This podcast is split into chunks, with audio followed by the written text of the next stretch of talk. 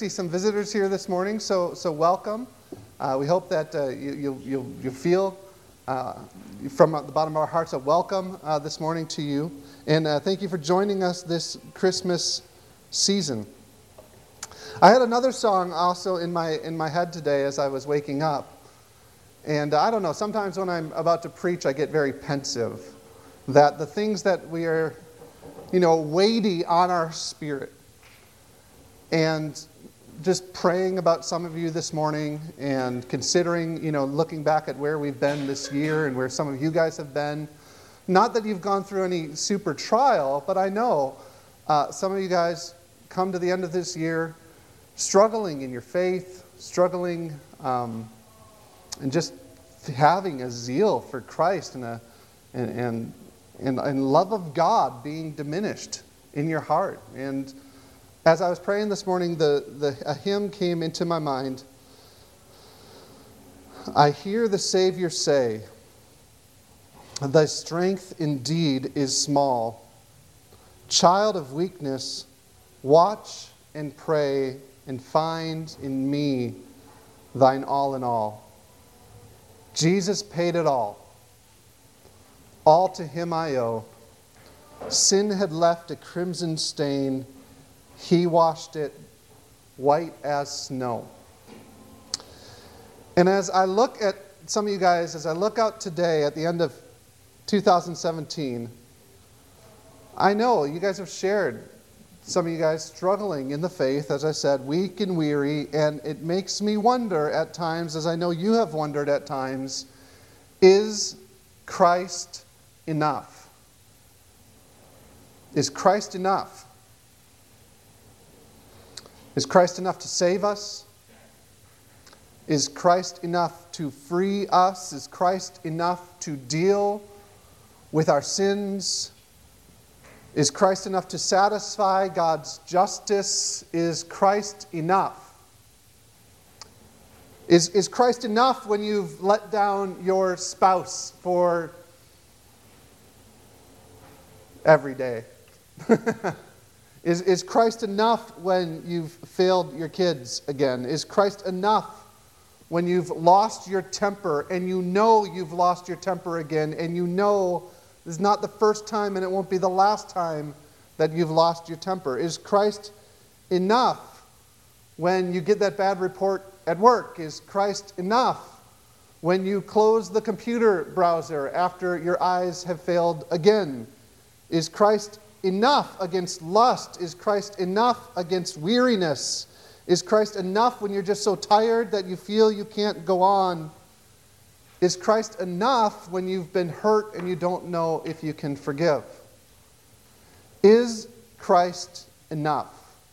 We go into this Christmas season and we celebrate the birth of this child who's born. And yet, doubts arise in our heart. What difference can this child make, even though we know he is the Christ? Is Christ enough? And, and sometimes the church, we don't help.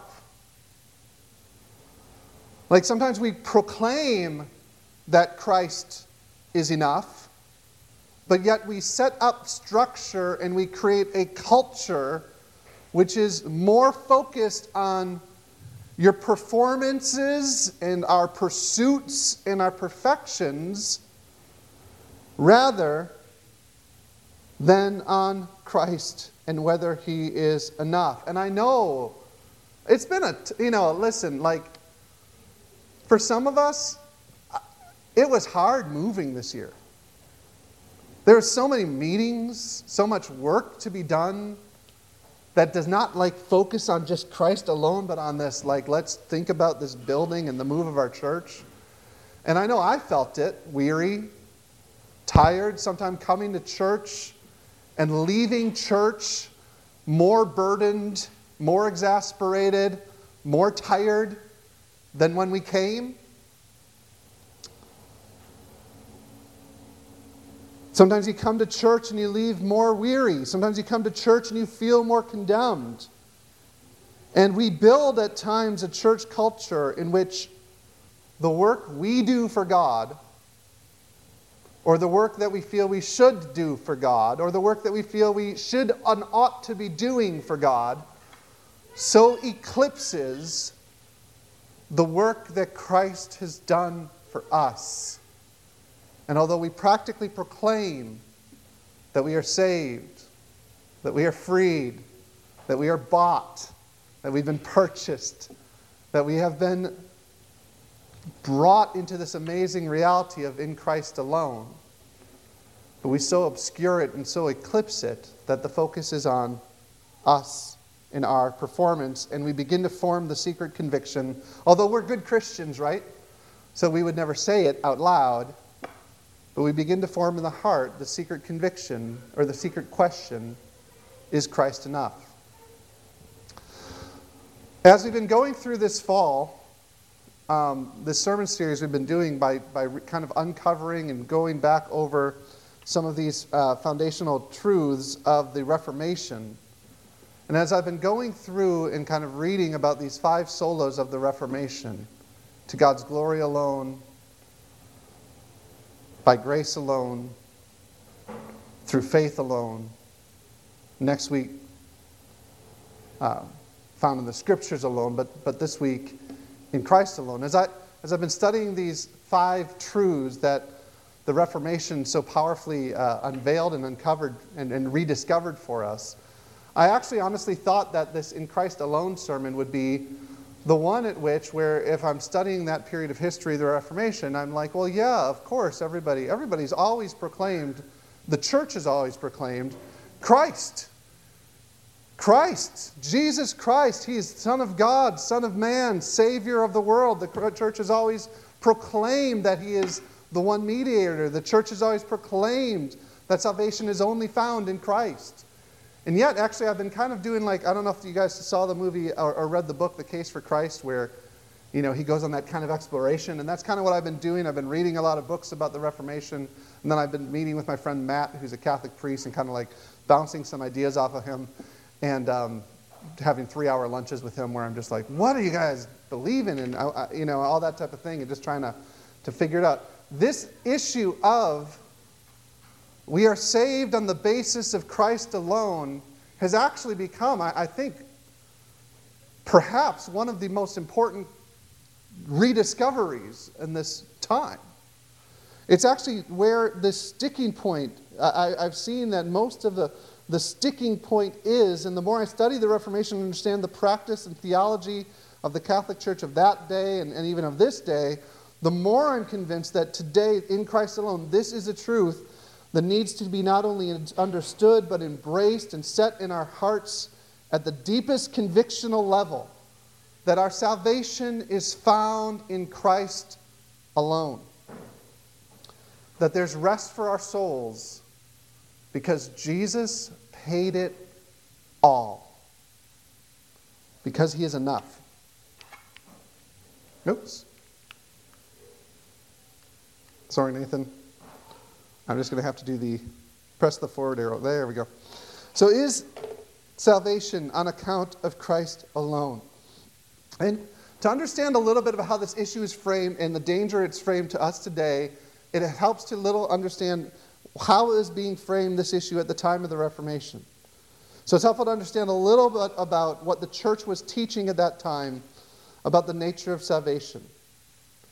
The, the idea was, the teaching was, that Christ's sacrifice, his work, his life, and his death, and his resurrection, and his ascension, that work of Christ, his whole life work, that, that sometimes we, we call that, or what was called that, the merits of Christ. What you know, we just talked about the sufficient merit.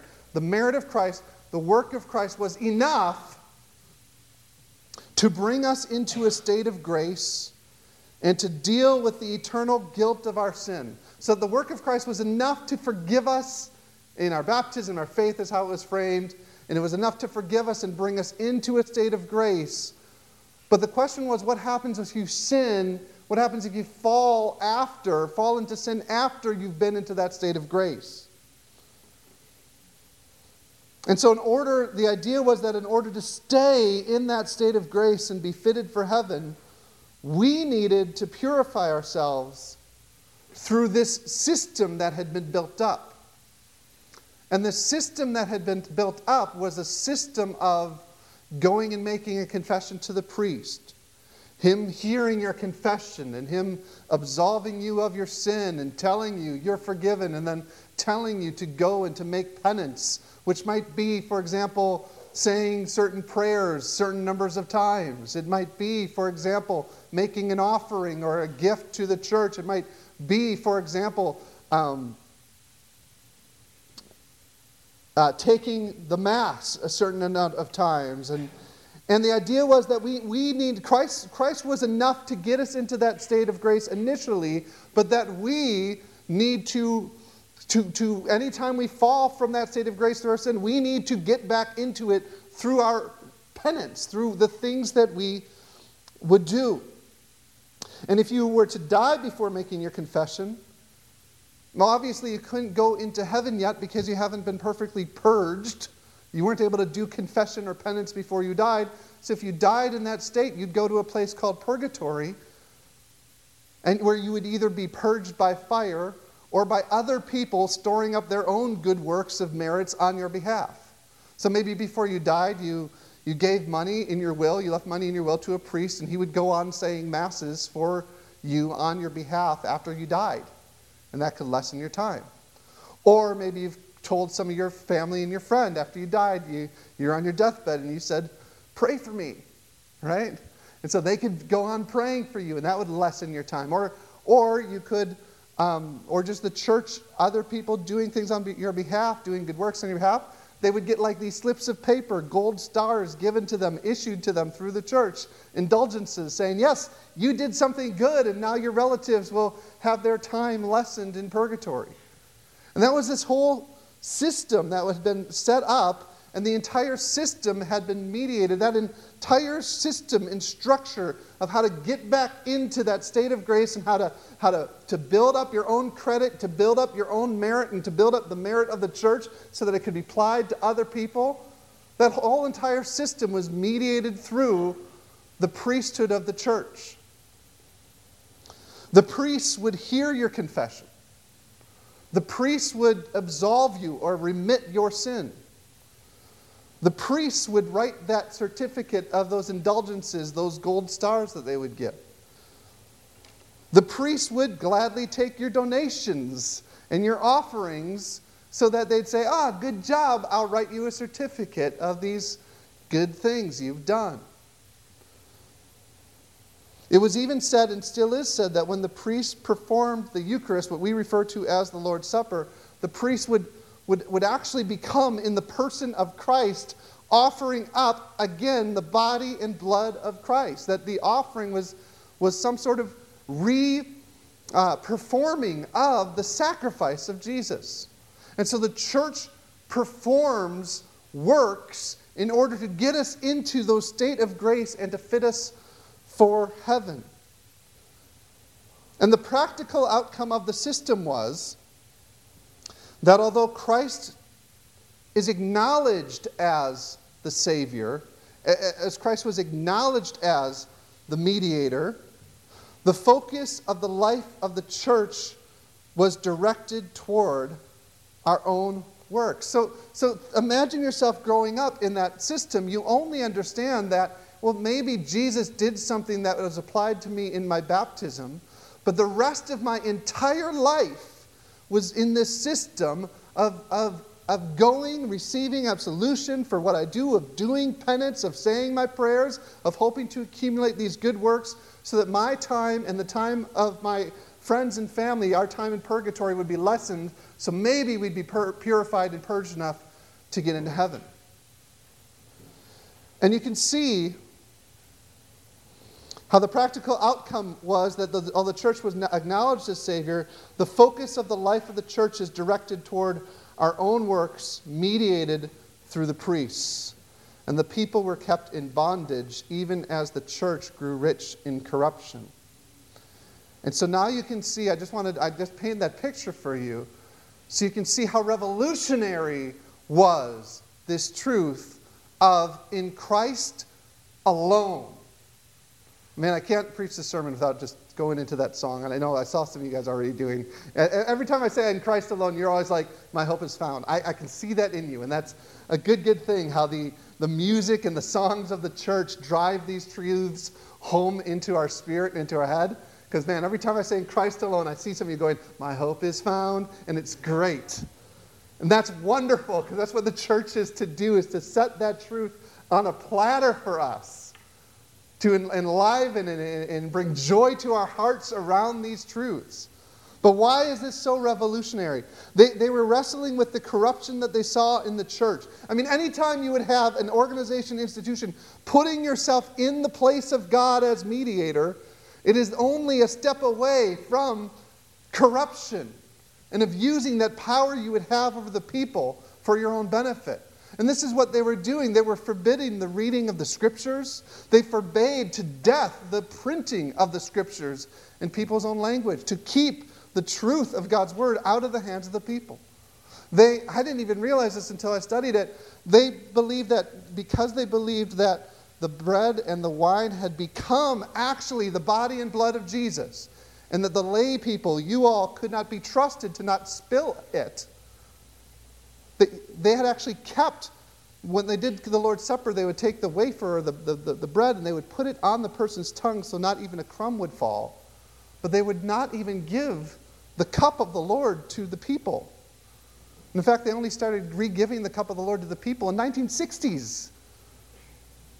And I was, I was dumbfounded by this. And so, so Martin Luther wrote a paper called the, the Babylonian Captivity of the Church of all the different ways the church had been had tied up worship of God and put themselves into that mediatorial state, standing between the people and God. And so this was quite a revolutionary idea, this idea of in Christ alone. They began to despise all the practices that set the focus of the Christian life on our miserable performance rather than on the joyful proclamation of Christ's work. And so here's the big point today. Sorry, Nathan. That Christ is the sufficient Savior and He is our exclusive mediator. That's what it, that's, if we could unpack what it means in Christ alone, that's what we're talking about. He is our sufficient Savior, He's our exclusive mediator. What does that mean? Sufficient. There we go. Sufficiency means, when we, mean, when we say he's our sufficient Savior, we mean that the life, the death, the resurrection of Jesus Christ is entirely in itself all that is necessary to right our relationship with God, to satisfy the justice of God, and to secure eternal life on our behalf. That's what we proclaim when we proclaim in Christ alone that Jesus paid it all. All to him I owe. Sin had left a crimson stain, and he washed it white as snow. He has paid it all. His death, life, resurrection was sufficient to right our relationship with God, satisfy the justice of God, God's anger and wrath towards sin, and secure eternal life on our behalf. They also proclaim that Christ was the exclusive Savior. Exclusive means that a right standing with God, the satisfaction of God's justice, the hope of eternal life, are only found, are found in Christ alone. That He is the only mediator, that no one stands between us and God other than Christ Himself, the God man. That He is the perfect mediator, because there's no other being who is both joined himself to our nature as human beings and thus could stand as our representative and could, could, could, could have and possess the perfections of God Himself. So that, that Jesus, being fully God, fully man, could be our perfect mediator between us and God. And He's the only candidate, He's the only one who could or ever could do this. And so that's the good news that we proclaim when we proclaim Christ alone. This is not something that's academic. This is something that is good news of hope for each and every one of you. That there is a God who loves you. That there's a God who created you, who formed you, who knows you, and who loves you, and he, he, he formed you for his purposes. And he did not allow our sin to separate us from him forever, but he sent his own son to us to proclaim salvation to us, to proclaim the good news, to do good works among us, to prove and demonstrate that he was who he said he was, God himself. He came and he laid his own life down for us. He, he, he was obedient to God even unto death, even to death on a cross. And he died a sin, uh, he died a, a death that he should not have died in our place, on our behalf. And he was raised again from the dead to show us that he had victory and authority to proclaim that everyone who believes in him receives forgiveness of sins in his name. And that's it. And that's what he's done. And that's good news because he did it. It's not, it's not us groveling to God, hoping that maybe I can do better next week. It's that he has done it. And that's what was proclaimed. Now, there's many places in Scripture which we could return, we could turn, and, and the reformers love the books of Romans and Galatians particularly, but I don't think there's any Scripture that so sets forth the sufficiency and exclusivity of the work of Christ as the book of Hebrews. And maybe it's because we just spent like a year going through the book of Hebrews a few years ago. It's still kind of one of those books where I'm like, man, that was awesome just going through that. Um, but it's the entire, you, you can find places in the New Testament that talk about the sufficiency of Christ's work and the exclusivity of his role of mediator. But it's what the entire book of Hebrews is about. It's like if you miss it, you've missed the point of the entire book of Hebrews. That Christ has done all that is necessary, not only to save us eternally, but to purify us completely, and that he's the sole mediator. So, so we went through the whole book of Hebrews, but if you turn with me in, in your scriptures to Hebrews chapter 9. And I'm not going to do much preaching, I'm just going to kind of read today. But Hebrews chapter 9, starting in verse 11, is where we get this great picture starting of, of the sufficiency and the exclusivity of Christ. Hebrews chapter 9, verse 11 says, When Christ appeared as a high priest of the good things that have come, then through the greater and more perfect tent, not made with hands, that is not of this creation, he entered once and for all into the holy places, not by means of the blood and goats of calves, but by means of his own blood, thus securing an eternal redemption. Remember, the, if you weren't here when we went through Hebrews, let me kind of explain a little bit. If you remember the, the argument of the book of Hebrews, Hebrews, Hebrews, so, so, so this is a sermon written to Jewish people who had been used to, in that time, worshiping God in the temple. Now, under that system, the Jewish people themselves couldn't approach God. They needed mediators, representatives for them to stand in the gap between God and them. And God had set up the Levitical priesthood, the Jewish priesthood, to, to stand between God and the people. And they would go, and the, the priest would go into the temple on the people's behalf, making offerings, sacrifices for the people's sins. And that's how the people would, would approach their God. But the high priest of Israel would go in one time a year, and, and he could only do it one time in his life, and he would approach the most holy place in the temple, God's throne, the, the place that signified God's throne uh, itself. And he would go and he would make offering for the sins of all the people. And he would go and, and make atonement. It was called the Day of Atonement. They still celebrate, Jewish people still celebrate this today, the Day of Atonement.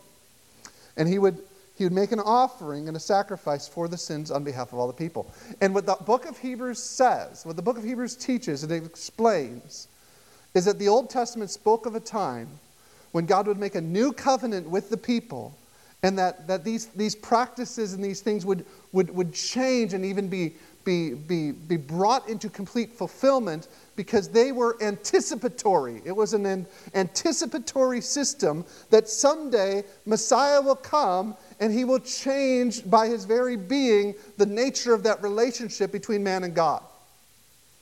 And so that's what the book of Hebrews has proclaimed that Jesus Christ, when he came and when he, when, he, when he offered himself in his death, he was offering as a high priest a new and greater sacrifice. And as he was doing this, he, he did this not into a temple, which is just this, this carbon copy kind of construction.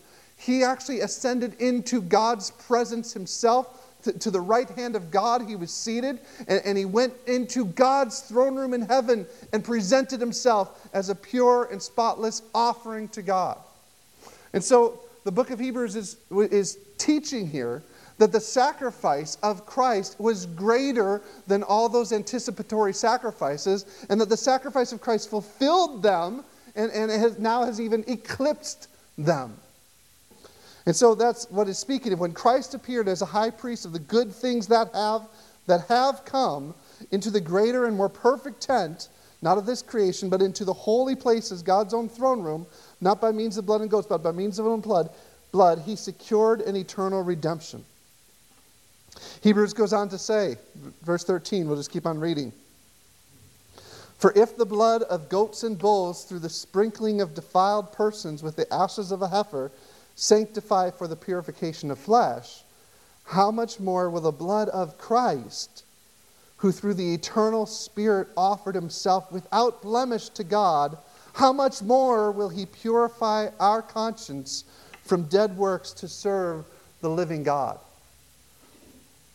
The argument here was if the work of those lesser priests bringing their offerings to God, if they made some sort of satisfaction for sin, all those works and all those offerings that all those priests brought, they did something. How much more? They did something to purify, it says, to purify the flesh. How much more Christ offering his sacrifice, his perfection, how much more will he sanctify for all time, perfect for all time those who are sanctified through him?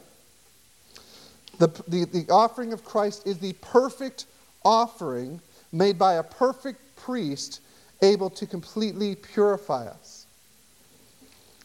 He goes on to speak about how this priest, uh, how this offering was, um, how it was unique in that it was only done one time. Jesus did this and he sat down and his work was finished. He didn't, he didn't have to go like a priest daily. Here, we'll read in, in uh, chapter 10, verse 11. It says, And every priest stands daily at his service, offering repeatedly the same sacrifices which can never take away sins. But when Christ had offered for all time a single sacrifice for sins, he sat down at the right hand of God, waiting from that time until his enemies should be made a footstool for his feet. For by a single offering, he has perfected for all time those who are being sanctified. The, the author of Hebrews makes this big point that once Jesus' work as high priest, offering himself on the cross, rising from the dead, and ascending to heaven, he makes a big point of this idea that Jesus actually sat down at the right hand of God because it had been completely finished. His work had been completely sufficient to do what it needed to do, which is to make a sacrifice covering for our sin and bring us into the presence of God. He's done. Some of you guys, I remember I, I listened to um, one of my favorite uh, uh, songwriters, his name is Rich Mullins. And I was listening to a concert by him one day, and he was talking about how Jesus often, when he taught, he, he sat down, like on the Sermon on the Mount, it says he went up and sat down.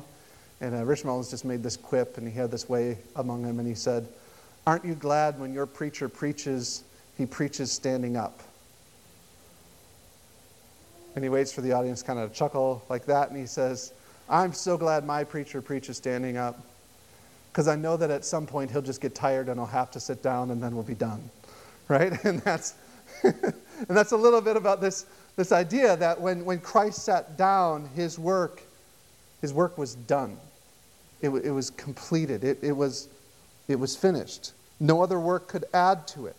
It, it can't be repeated. The, the, the point is that the priests of the Levitical system, they, they did this all the time. They continually had to do this. They continually made these sacrifices over and over and over and over and over again. And it was never completed, it was never done because it was never sufficient. But Christ came once. He died once. He made a sacrifice once and said, That's it. I'm done. It's over. It doesn't need to be repeated. It's, it's truly all sufficient not only to save and to purify, but to perfect for all time those who are being sanctified. We are, we are perfected by the work and the offering of Christ, and therefore we approach God freely through his work alone. And this is the good news. Like, this is the good news for each one of us that if you come to church and you leave church and you find you were more weary leaving than you were coming, then this is good news for you. That, that because of Jesus' work and that he sat down, you can sit down and you can hear and you can rest in and you can rejoice in the work that Jesus has done on your behalf because it is finished. Hebrews goes on to speak only a few more verses to speak about this, this access now we have to the Father that because Christ our mediator has simply opened up this new way and we simply follow him in. Therefore, brothers, in Hebrews 10 19, therefore, brothers, since we have confidence to enter the holy places by the blood of Jesus, by the new and living way that he opened for us through the curtain, that is, through his flesh. And since we have a great high priest over the house of God, let us draw near with a true heart in full assurance of faith, with our hearts sprinkled clean from an evil conscience and our bodies washed with pure water. The simplicity of the proclamation in the book of Hebrews and, and of the gospel of Christ is that Jesus has paid it all. Jesus has made that sufficient sacrifice on our behalf. Jesus, our mediator and our high priest, has opened up a new way to God whereby we just simply enter in to his presence. There's, there's no other media, there's no other go between between us. The curtain has been, has been torn in two, and we, we enter into God's presence. Like, how amazing is that? For, for churches that we, we construct these systems, but uh, like nooses around our necks, saying, saying you got to perform, you got to perform, you got to perform, you got to perfect, you got to perfect, you got to perfect. What we're called to do as churches is to proclaim, is to proclaim that this new and greater and only way has been brought and ripped open for us through the work of Christ so we can literally go and bask in God's presence. What an amazing reality that is. We, we come given full, we come near to God in full assurance of faith. I'm going to push a little bit more. Does that mean there's no role for the church? Well, no, there's a role for the church. He goes on to say in the same passage, just, just as he keeps on going, let us hold fast to the confession of our hope without wavering. For he who promised is faithful. This, this let us stuff in this passage is the work of the church. Let us hold fast to our confession. Meaning, our confession is this what do we confess? We confess that Christ has entered in. We confess that He is the sole mediator. We confess that the work has been done, and we hold fast to that confession. And so we do not come to church to perform our salvation, we come to church to proclaim God's salvation. Let us hold fast the confession of our hope without wavering, for He who promised is faithful. And let us, here again, church, let us consider how to stir up one another to love and good works I love that idea of stirring it up. It's not the idea of holding it over your head. It's the idea of Christ has entered in. Let's go, guys. Consider how to stir one another on to love and good works, not neglecting to meet together as is the habit of some, for the reason of what? So we can say, oh, you did your Mass and you took part in the communion and you in the Eucharist and you checked off these boxes and we give you gold stars because you showed up at church. No. Because that's what we do as Christians. When we gather, we meet together to encourage one another. And all the more as you see the day drawing near. See, see, Christ's mediatory work as high priest has changed everything about what it is that we do as the community of God. We're not a community of people that need priests standing between us and God, and we don't come forward on our knees crawling up the stairs. We don't come forward saying, Oh, I need this absolution. We come directly to God through Jesus Christ. And in coming to God directly through Jesus Christ, we enter into his presence and we encourage those around us hey, guys, there's a party here. God's glorious grace Let's celebrate this together.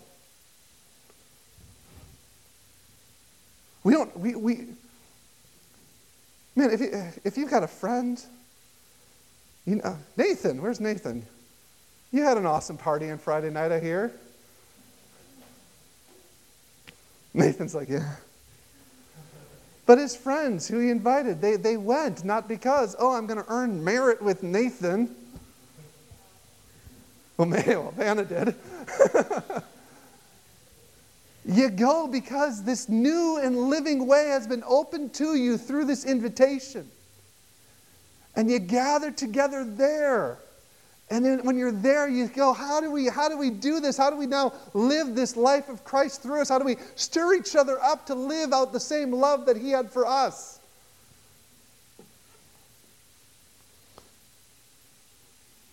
The, the, what we do when we gather together, why we are here, is not to perform the work of God, but to proclaim the work of God.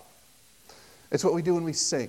When we're singing, yes, we're bringing a sacrifice of praise, but that's not performing salvation. It's, it's proclaiming the good news of salvation. It's, it's singing in Christ alone, my hope is found. He is my light, my strength, my song my cornerstone. We're proclaiming to God and to one another that we have found salvation in Christ alone. When we're doing the Lord's Supper, I'm not doing this as a priest offering a sacrifice up to God. What we're doing here is we're proclaiming once again to all who are gathered the work of Christ that He has done on behalf of sinful people like us.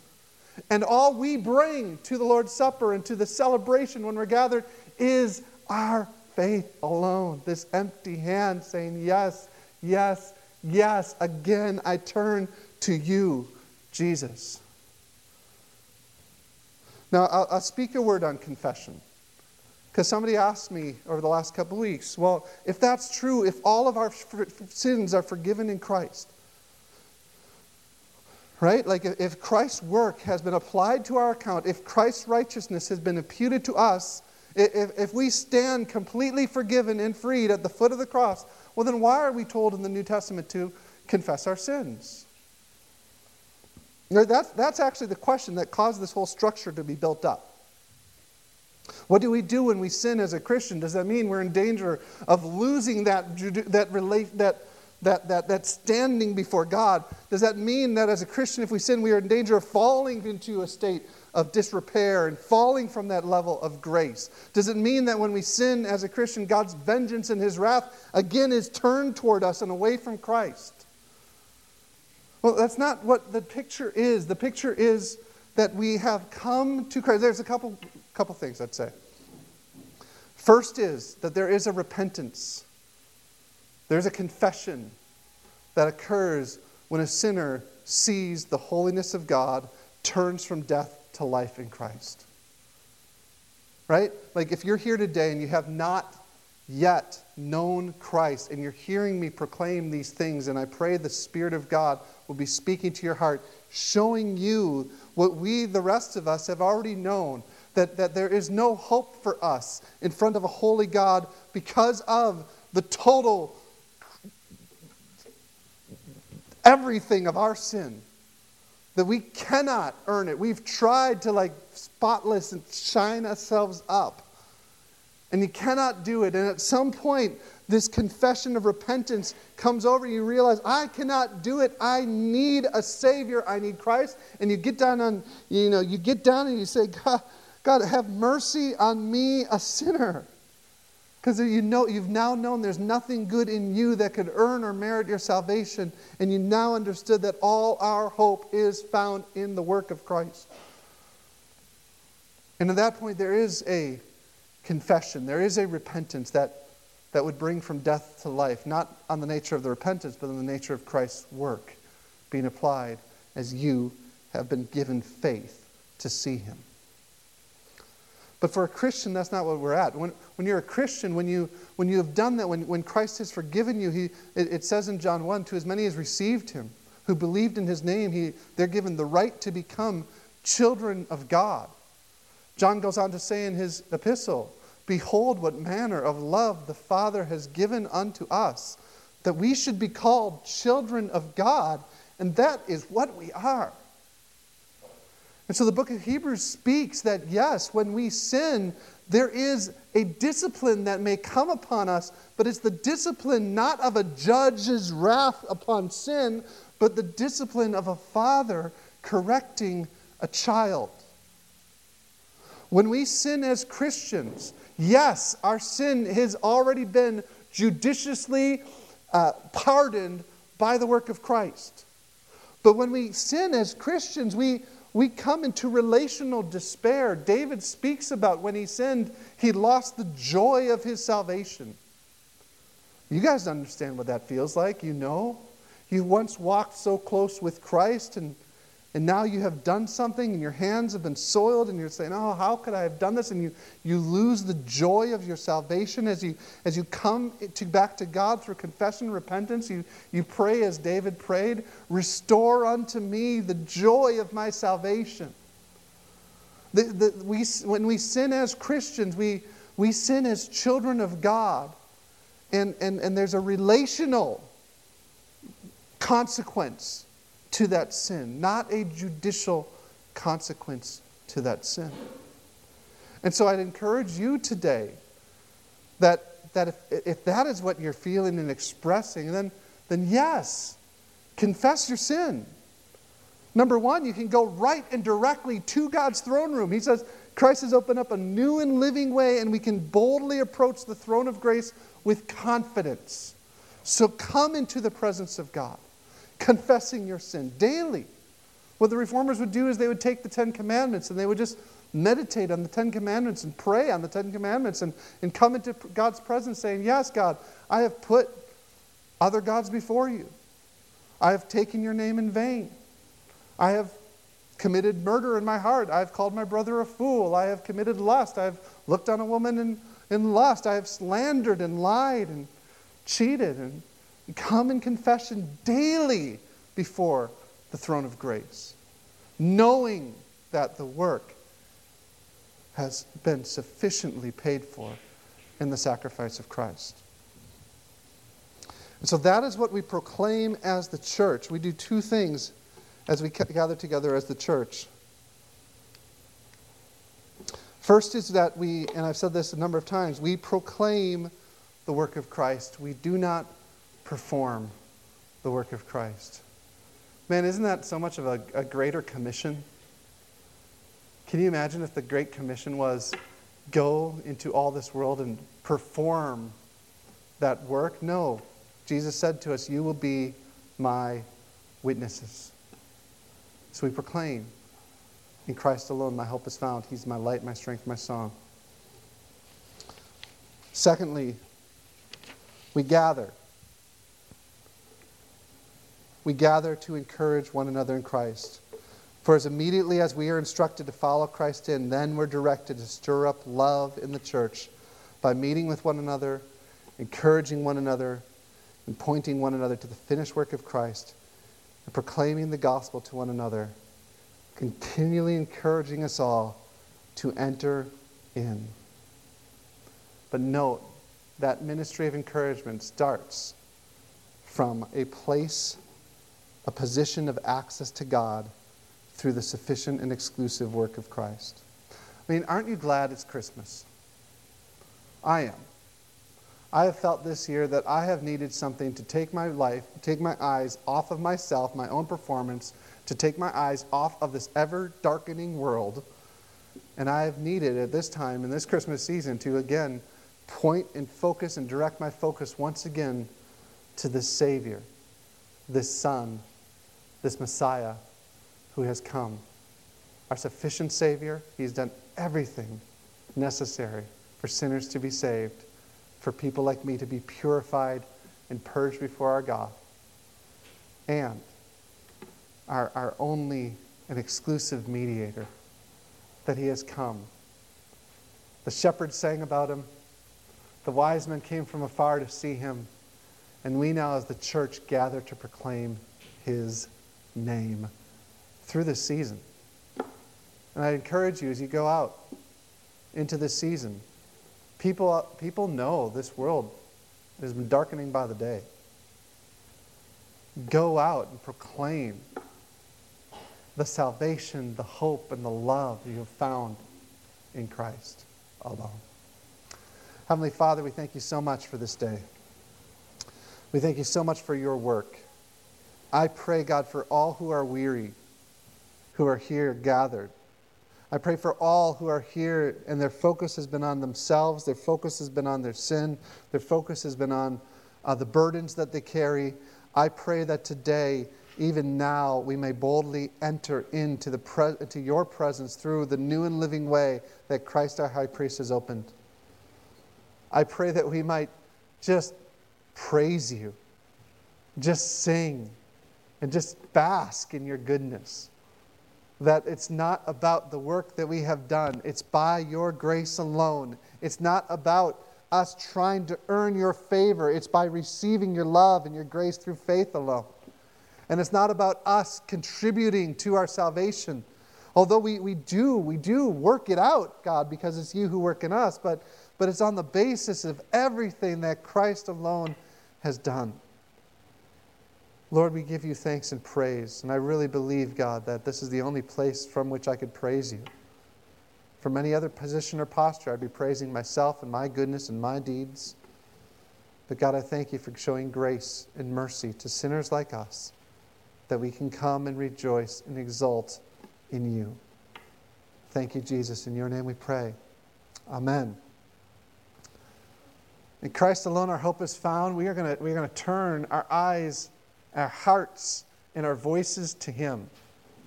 And so this is our time of response. Our time of response, uh, a number of ways that you can respond. You can enter into the presence of God at any moment because Jesus Christ, our great high priest, has entered in. And so you may want to just let that sink in for a moment. You may just want to pray where you're at. You may just want to say, Thank you, Jesus, right where you're at. And so take time, even while we're singing, to praise to praise Him and to pray. Uh, secondly, we are going to sing, right? So we're going to sing. We're going to get some of these, these words and this, these truths into our heart as we sing them to God and sing them to one another. So sing out. It's an amazing thing that we can continue. I'm going to be done preaching here in like one second, and you guys get to preach and proclaim to each other the goodness of our God as you sing out. So sing out. Thirdly, what we'll be doing uh, as, as, as we're going through uh, this time, about through the second song, I'm going to start passing out the Lord's Supper. And again, we don't do this to perform the work of Christ. We do this to proclaim the work of Christ. But Christ is here present with us, proclaiming his own salvation to us. And so, so we'll be going around, and if, if you're here today and you know Jesus Christ as your Lord, if you've professed him publicly through your baptism, then take once again, by faith, just take a cracker, take the cup, and say, Thank you, Jesus, for your salvation. If you're here today and you don't yet know Jesus, then, then just pass it by and pray. And, and we'd love you to talk to one of us after the service to know how you can, can know this love of God, which is in Christ, how you can approach God by faith on account of what He has done.